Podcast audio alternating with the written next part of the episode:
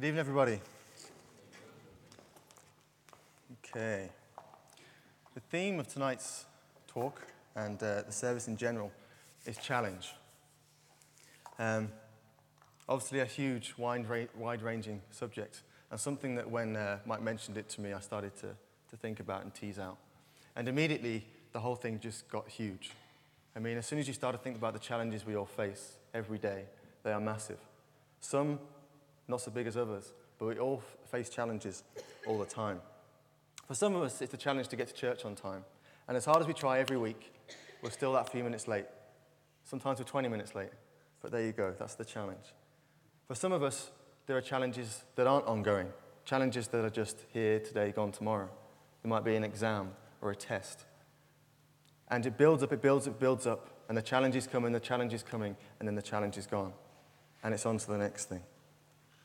When I started to think about the challenges of life, of getting up, of work, of finances, of dealing with people, of routine, of lack of routine, the list is endless. And I just got to this point where I just felt like I was going to stand up here and go, because there's just so much challenge going on that I didn't know what to focus on. But then, of course, I started to think about the challenge of the gospel, of Christ, of living as Christians today, of being relevant to a world which is becoming increasingly distant from anything Christian. When you think about it, we all face challenges all the time. But tonight I want us to think about the challenge of context. Context is the circumstances that form the setting for an event, statement, or idea.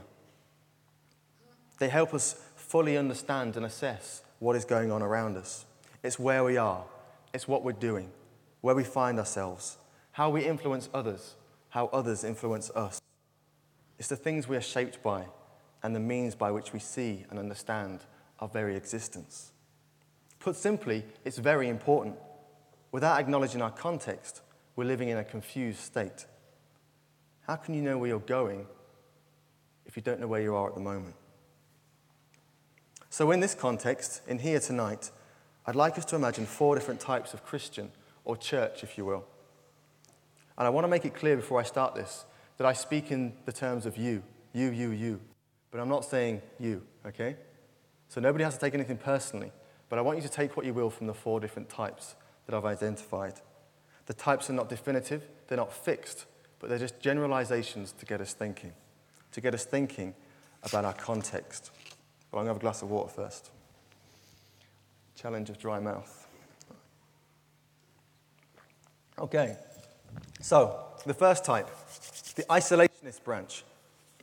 You fear the context you find yourself in, and without the necessary tools to operate within it, you tend to withdraw.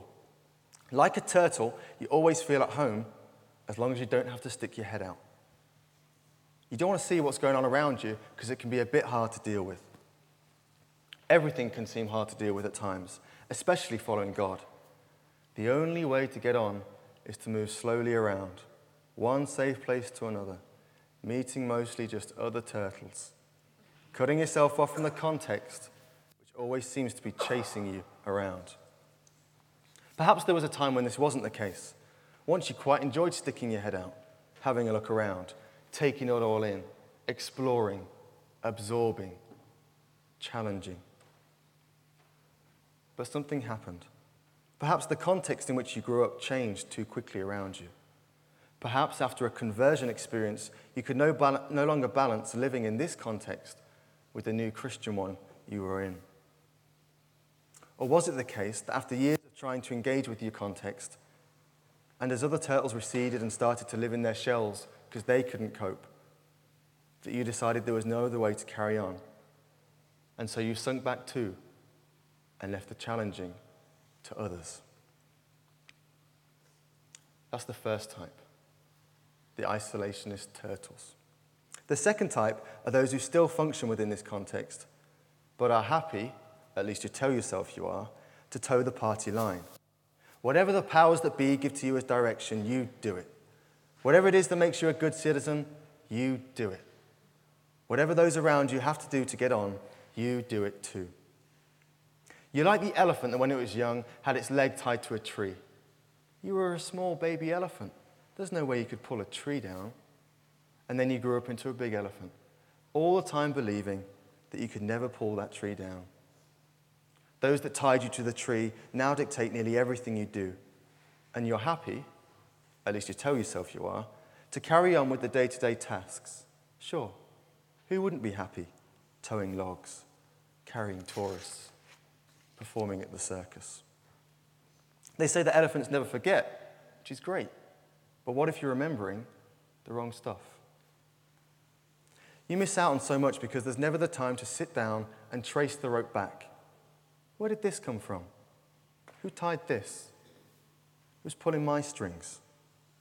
Life has raced on so fast that I'm doing this now because that's how it's always been.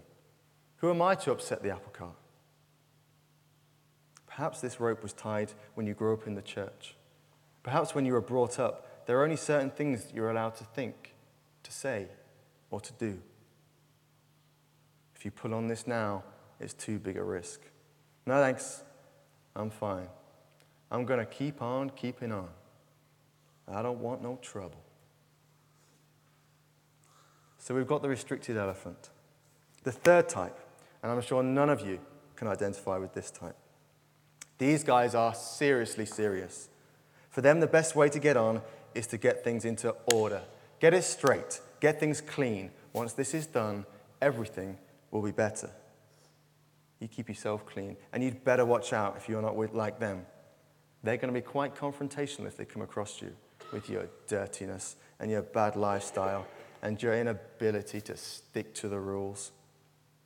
There doesn't seem to be much mercy about this group. Like a hare, they race round. They're always picking out people's faults, not offering pleasant conversation, just all the time making others feel like they're not quite making the grade. These people seem to have become confused at some point. Their message seemed okay at first, but how have they gone to town with it? They feel like they're challenging people, but no amount of what they do is going to improve things, because in their hearts, they just want people to behave, not to live. So the zealous hare is the third type. On to the fourth type and the final type. These are those who like to attack. They are the Christians who speak of love, but seem so angry. A shake of the hand can be closely followed by words of warning, tales of burning, and a rushed manner in which they almost beg you to join their type. Come on, this way, quickly, quickly. Look, behind you there. It's a literal interpretation of everything in Scripture. Do this list of things now, and it won't ever quite catch up with you. This way. This way. These are the Christian commando unit. They come in with their gospel-loaded guns. Bang, bang, bang, saved! And on to the next set of hostages.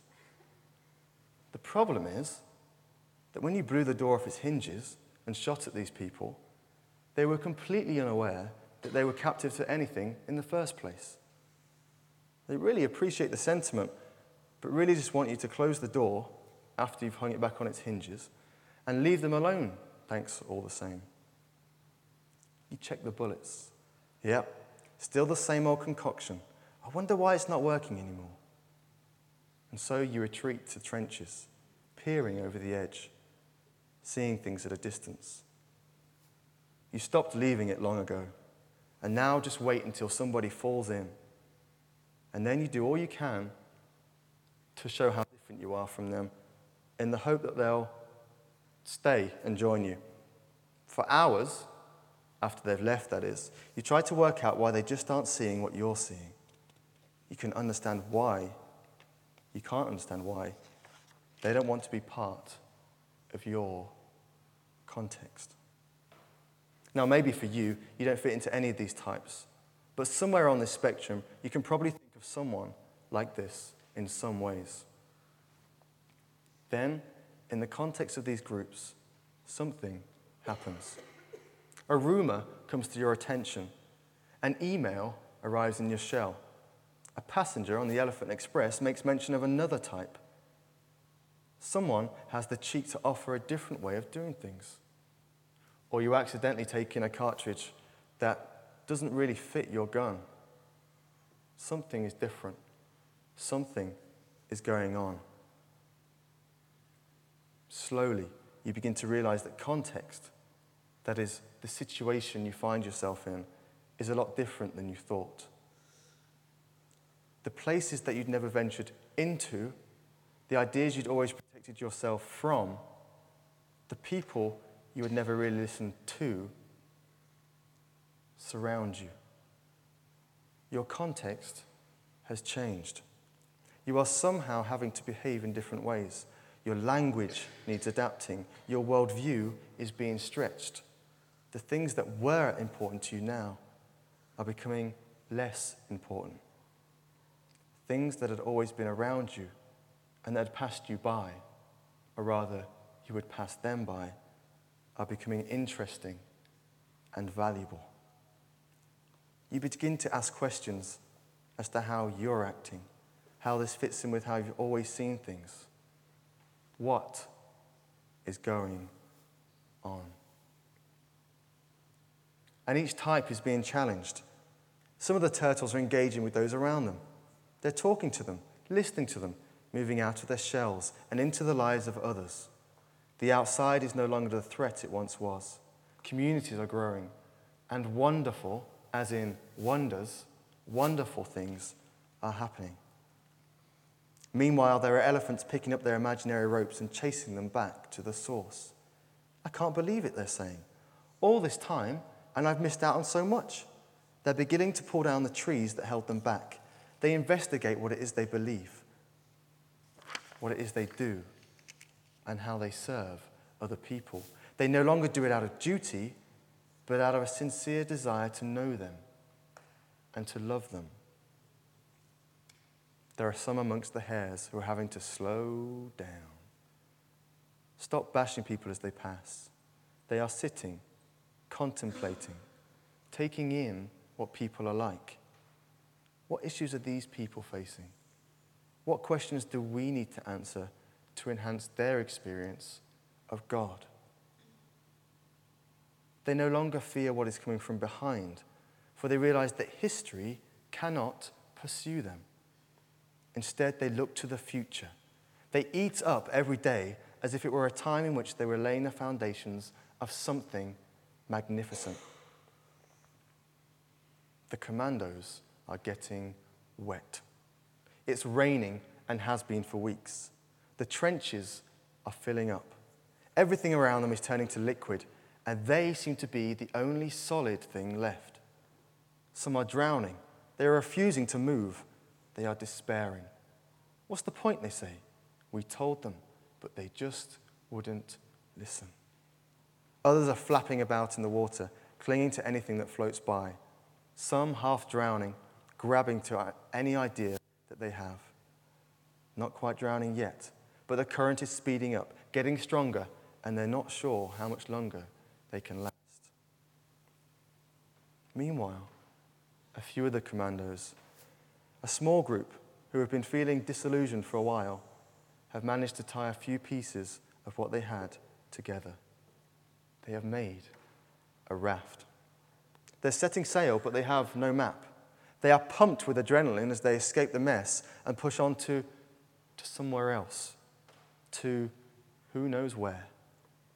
For so long they resisted the flow, and the flow gobbled them up. For now they will paddle with this growing tide and try to find a way through it without sinking beneath it. As they journey on, they find others who have done the same, all with stories of how they lost loved ones and loved things because they never tried to understand them, all with tales of how they managed to get out and get on into the adventure they now found themselves in. This is relevant to us now. In this room, we each have a context, and we each have the opportunity to engage with other contexts around us, other situations, other people, other ideas, and other things. You see, it's the same today in many ways, in some ways, as it was for Jesus. Jesus had a context too. He was born into the context of four main groups: Zealots, Essenes, Herodians, Pharisees.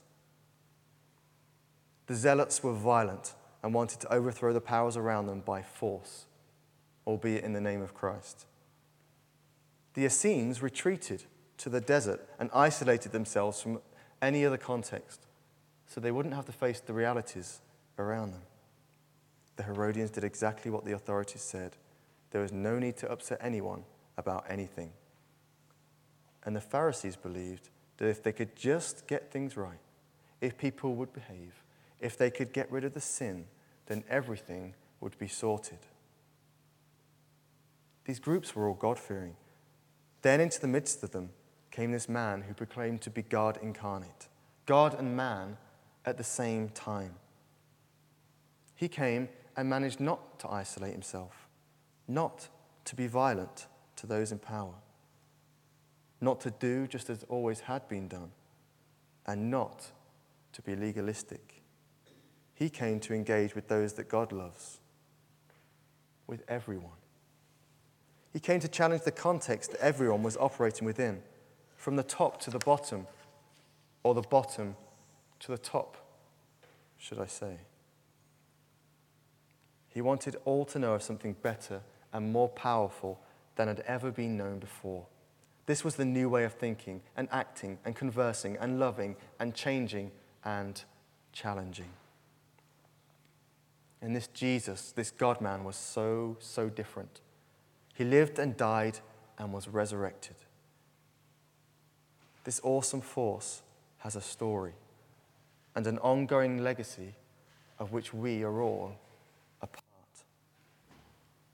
You see, Jesus taught in challenging ways. Think about his use of light, for example. Rhoda, could you bring the second verse? It's Matthew 5, verses 14 to 16 from the Message. And he taught this. Here's another way to put it. You are here to be light, bringing out the God colors in the world. God is not a secret to be kept. We're going public with this, as public as a city on a hill. If I make you light bearers, you don't think I'm going to hide you under a bucket, do you? I'm putting you on a light stand. Now that I've put you on a hilltop, on a light stand, shine. Keep open house. Be generous with your lives. By opening up to others, you'll prompt people to open up with God, this generous Father in heaven. From this, Christ doesn't mean that we're called to be light only amongst light. He's not directing us to stay away from the darkness altogether. He wants us to be light and light in the darkness. This means we are to go into the darkness and shine. The radiance of God is powerful enough to turn darkness into light, and not the often feared light into darkness. Look at Christ's example. How often was he mixing with the darkness as an example of the ultimate source of light, of love? Light transforms, light enables, light leads, light gives life, and light challenges. But the light here is a metaphor. It goes beyond the flame and the bulb and onto an actual meaning in the very essence of Christ.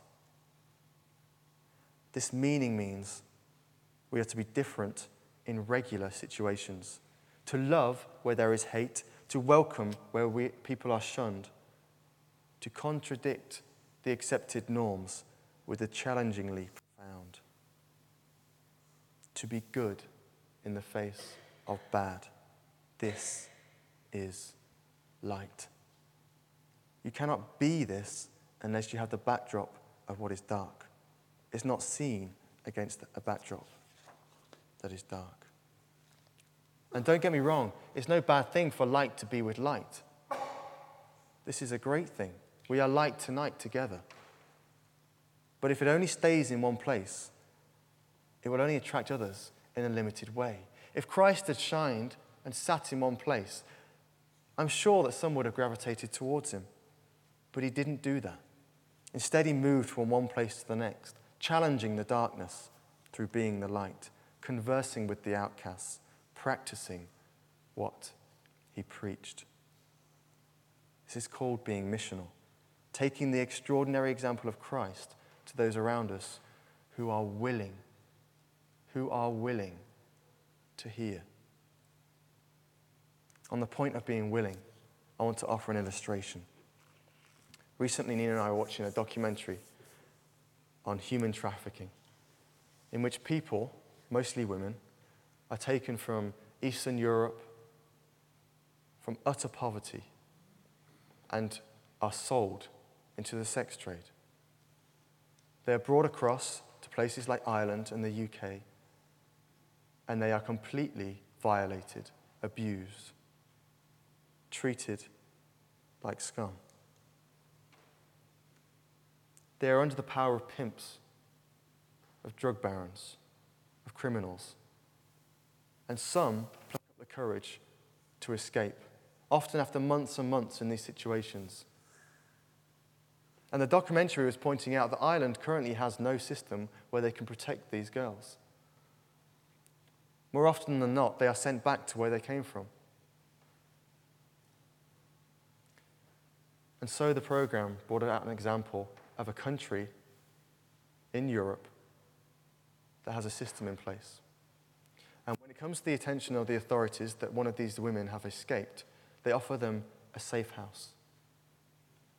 And ultimately, they want them to prosecute those that are operating in their country as pimps and as drug barons and as criminals. But the fear in these women is too great for them to walk into this place and testify. And so what they do is they patiently let them live in these facilities. They feed them. They let them get back to strength. And in their own time, whether it's months or years, they can then choose to testify against those that have done wrong against them. Trust is built between the authorities and the young woman, and justice is served.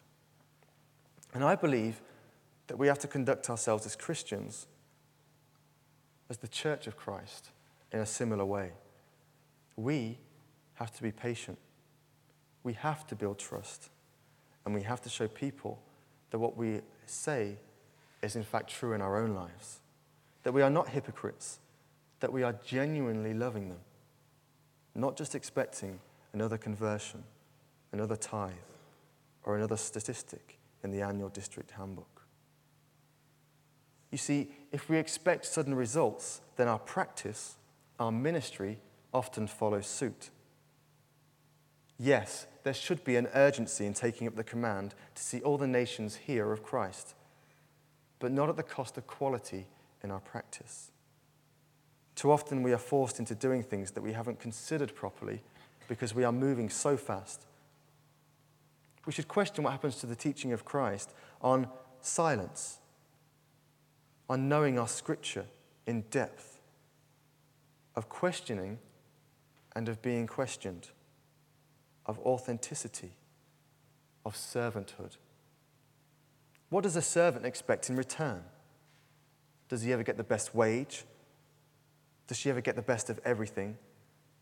When can they gain the ability to borrow beyond their means or to be free to do as they please? They don't. And too often in our culture, we miss this point.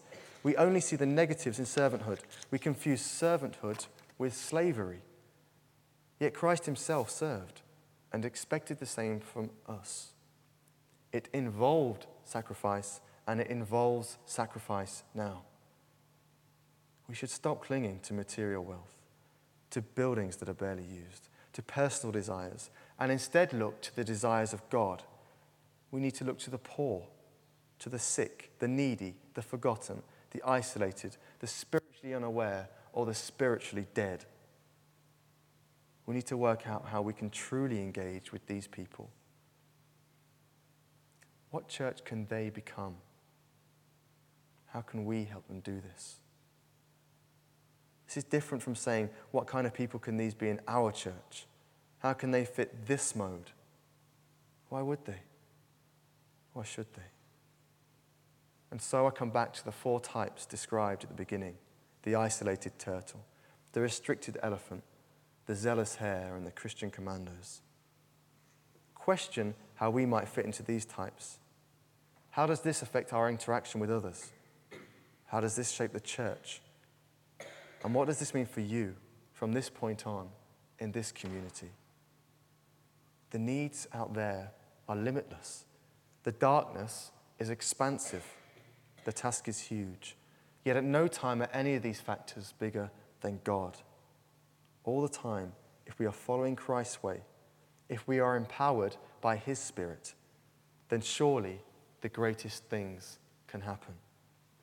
And this is just where the challenge begins. Take the Lord's Prayer, for example. Could you just put it up, please, Rhoda? I'll just let you read that. I'm not going to read it, but it'll be up there. Take the Lord's Prayer. We are praying his will, the kingdom, to be done here on earth as it is in heaven. The eternal starts here. The miracles of faith happen here.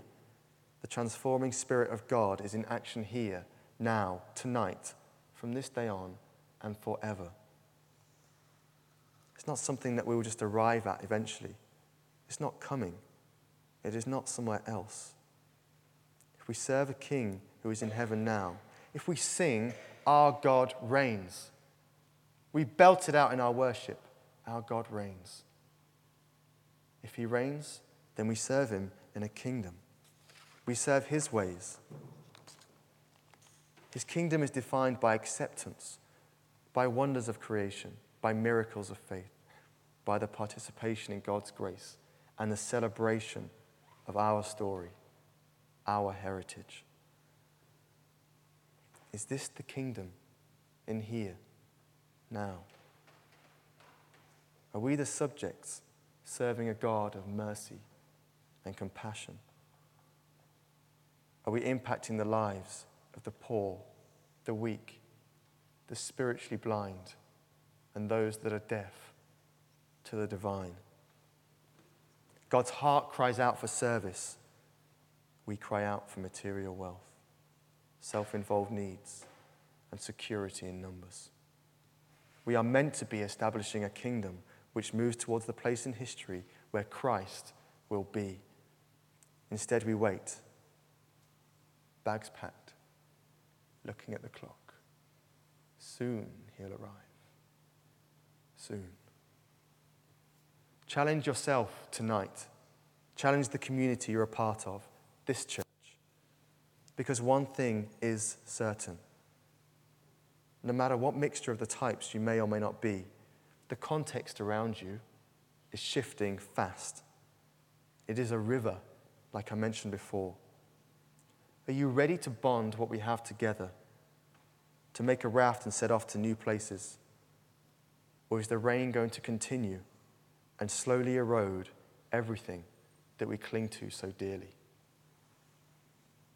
Are we in and of the kingdom, or are we waiting for it to arrive? Are we missing what has been sent, what has been started? Challenge your context and those around you. It was the way of the One Most High, and he never wanted it to stop. Let us pray.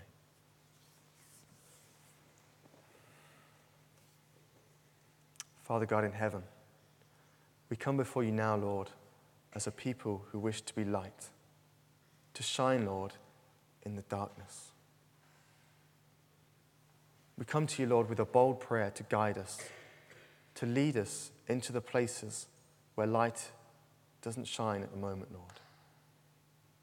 To power us, Lord, with your love, with your compassion, to seek out those who need you most and to act. Father, we thank you that you sent your Son and that he redeemed us. And we thank you, Lord, for your grace and that we're a part of it. And we want to pray, Lord, that we can be sensitive as we aim to reach others with this great transforming power. Thank you, Lord, that your kingdom is being established. Let us together with your Spirit, Father, make real change in the today, in the now of your holy kingdom. In Jesus' name we pray. Amen.